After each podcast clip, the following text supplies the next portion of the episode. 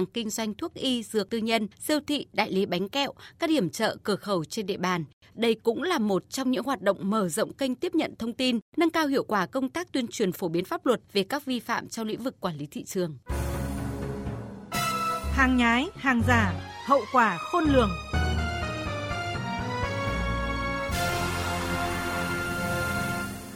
Thưa quý vị và các bạn, mới đây đội cảnh sát kinh tế Công an quận Thanh Xuân phối hợp với đội quản lý thị trường số 12 thuộc Cục Quản lý Thị trường Hà Nội kiểm tra đối tượng có biểu hiện nghi vấn đang chào bán hàng tại khu vực cổng chợ thuốc Hapulico, số 85 đường Vũ Trọng Phụng, quận Thanh Xuân. Qua kiểm tra, lực lượng chức năng phát hiện gần 300 sản phẩm được quảng cáo là thẻ đeo diệt virus do nước ngoài sản xuất, không có hóa đơn chứng từ chứng minh nguồn gốc xuất xứ, không có kiểm định chất lượng. Bước đầu xác định chủ lô hàng này là Phạm Tiến Mạnh, quê quán Thái Nguyên, Tại thời điểm kiểm tra, Mạnh khai nhận số thẻ chống virus này được nhập lậu từ nước ngoài và giao bán trên mạng xã hội giá từ 200.000 đồng đến 300.000 đồng một sản phẩm. Trước thông tin giao bán thẻ đeo diệt virus vi khuẩn ngừa bệnh dịch, Phó giáo sư tiến sĩ Trần Đắc Phu, cố vấn Trung tâm đáp ứng khẩn cấp sự kiện y tế công cộng Bộ Y tế cho biết, hiện Bộ Y tế và Ban chỉ đạo quốc gia phòng chống dịch chưa có khuyến cáo về phương pháp phòng bệnh bằng loại thẻ này. Cơ quan y tế của Việt Nam cũng chưa nhận được thông tin chính thức từ các nhà khoa học hay chuyên gia phòng bệnh truyền nhiễm, chống dịch của các tổ chức quốc tế về việc đeo thẻ giúp phòng dịch bệnh.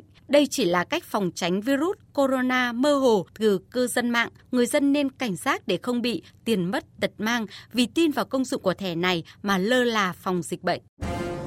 Quý vị và các bạn đang nghe chuyên mục Tuyên chiến với gian lận thương mại. Hãy nhớ số điện thoại đường dây nóng của chuyên mục là 038 85 77 800 và 1900 88 86 55. Xin nhắc lại số điện thoại đường dây nóng của chuyên mục là 038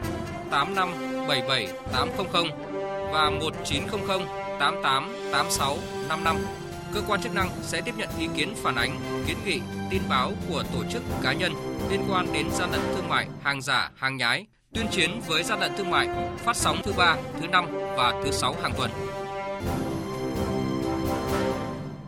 các lực lượng chức năng thuộc Bộ Công Thương phối hợp với các sàn thương mại điện tử vừa xử lý đóng 30.000 gian hàng vi phạm do tăng giá các sản phẩm hàng hóa phục vụ phòng dịch COVID-19 gây mất ổn định thị trường. Kiểm tra kiểm soát thị trường thời gian qua, ông Trần Hữu Linh, Tổng cục trưởng Tổng cục Quản lý thị trường cho biết đã xuất hiện tình trạng lợi dụng sự khan hiếm mặt hàng khẩu trang, thiết bị y tế và nước khử khuẩn phục vụ phòng chống dịch COVID-19. Các đối tượng bán hàng giả, hàng kém chất lượng trên trang thương mại điện tử cần phải xử lý nghiêm. Quản lý thị trường sẽ tiếp tục phối hợp chặt chẽ với các lực lượng y tế, công an và bộ đội biên phòng để xử lý nghiêm những hành vi. Trong đó có cảnh báo là hiện nay nhân dịp cái dịch này khan hiếm thì có xuất hiện những dụng cụ y tế mà nó kém chất lượng, ví dụ như là khẩu trang, bình xịt đấy là rất dễ làm giả và bán trên mạng. Đây là vấn đề liên quan đến hàng giả, hàng kém chất lượng rất nguy hiểm thì hiện nay thì lực lượng cũng đã có cảnh báo các cục quản lý thị trường và đặc biệt là phối hợp với công an để xử lý nghiêm vụ việc rất là nguy hiểm như thế này. Ông Đặng Hoàng Hải, Cục trưởng Cục Thương mại Điện tử và Kinh tế số Bộ Công Thương nêu rõ, thương mại điện tử là môi trường dễ bị trục lợi trong bối cảnh dịch bệnh hiện nay.